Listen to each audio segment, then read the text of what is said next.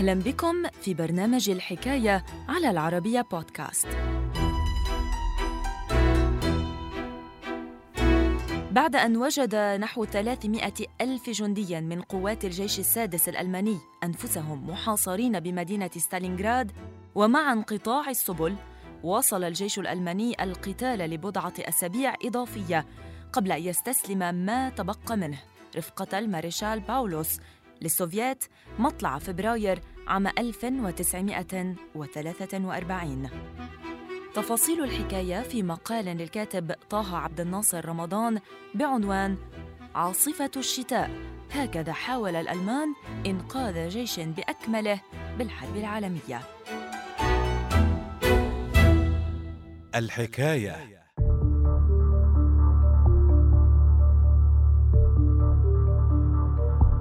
الجيش السادس الألماني استسلم رفقة المارشال باولوس بعد انقطاع السبل مطلع فبراير ألف وتسعمائة وثلاثة وأربعين. في خضم الحرب العالمية الثانية، أطلق السوفييت العنان خلال شهر نوفمبر عام ألف وتسعمائة واثنين وأربعين لعملية أورانوس العسكرية، وعلى إثر ذلك وجد نحو ثلاثمائة ألف جندي من قوات الجيش السادس الألماني أنفسهم محاصرين بمدينة ستالينغراد، التي تمكنوا عقب معارك ضارية استمرت لأسابيع من انتزاع نسبة هامة من أحيائها. وتماماً كما فعل قبل أشهر في ديميانسك، آمنت القيادة العسكرية الألمانية التي ذعرت عند سماعها بعملية التطويق بإمكانية إنقاذ الجيش السادس عن طريق إنشاء جسر جوي لإرسال الغذاء والعتاد العسكري نحو ستالينغراد. وبناء على ذلك حصل قائد الجيش السادس المارشال فريدريتش باولوس على أوامر صارمة بالثبات مكانه والاعتماد على الجسر الجوي في انتظار قدوم جيش ألماني لكسر الطوق السوفيتي حول ستالينغراد. إلى ذلك تواجدت أقرب نقطة ألمانية للجيش السادس الألماني على بعد أربعين كيلومتراً فقط قرب نهر شير، وإيمانا منهم بإمكانية شن الألمان لهجوم انطلاقا من هذه النقطة لكسر الحصار حول ستالينغراد، عزز السوفييت تواجدهم هنالك استعدادا لمعركة محتملة. وخلافا لتوقعات السوفييت، فضل الجنرال الألماني إيريش فون مانشتاين نقل هجومه نحو الجنوب قرب قرية كوتلينكوفو التي كانت تبعد مائة وعشرين كيلومترا عن قوات الجيش السادس الألماني، ومن خلال ذلك حاول مانشتاين مباغتة الجيش الأحمر السوفيتي عبر موقع ضعيف التحصين. يوم الثاني عشر من ديسمبر ألف وتسعمائة واثنين وأربعين أعطى الجنرال إيريش فون مانشتاين إشارة انطلاق عملية عاصفة الشتاء الألمانية التي سمحت للألمان بالاقتراب من ستالينغراد عقب مباغتتها وسحقها لفرقة المشاة ثلاثمائة واثنين السوفيتية. ومع إدراكهم لحجم الكارثة العسكرية، أمرت القيادة العسكرية السوفيتية الجنرال روديون مالينوفسكي بالتوجه نحو موقع المعركة لمواجهة الألمان.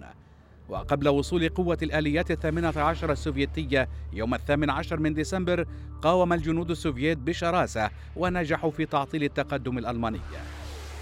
تحت وطأة نيران الهجوم المضاد السوفيتي، فشل الألمان في مواصلة التقدم نحو ستالينغراد. وقد مثل نهر ميشكوفا الذي يبعد حوالي ثمانية وأربعين كيلومتراً عن ستالينغراد أهم نقطة تمكنت قوات إيريش فون مانشتاين من بلوغها يوم التاسع عشر من ديسمبر. فهنالك التقت القوات الألمانية بفيلق قوات الحرس الثاني السوفيتي حديث التكوين. بالتزامن مع ذلك، انطلقت الاتصالات المكثفة بين الجنرال مانشتاين وزميله المارشال فريدريتش باولوس، حيث طلب مانشتاين من الأخير البدء بعملية عسكرية لكسر الحصار عن طريق خلق ثغرة بالدفاعات السوفيتية والتقدم لملاقاة قوات الجيش الرابع بقيادة الجنرال الألماني هيرمان هوث القريبة من ستالينغراد.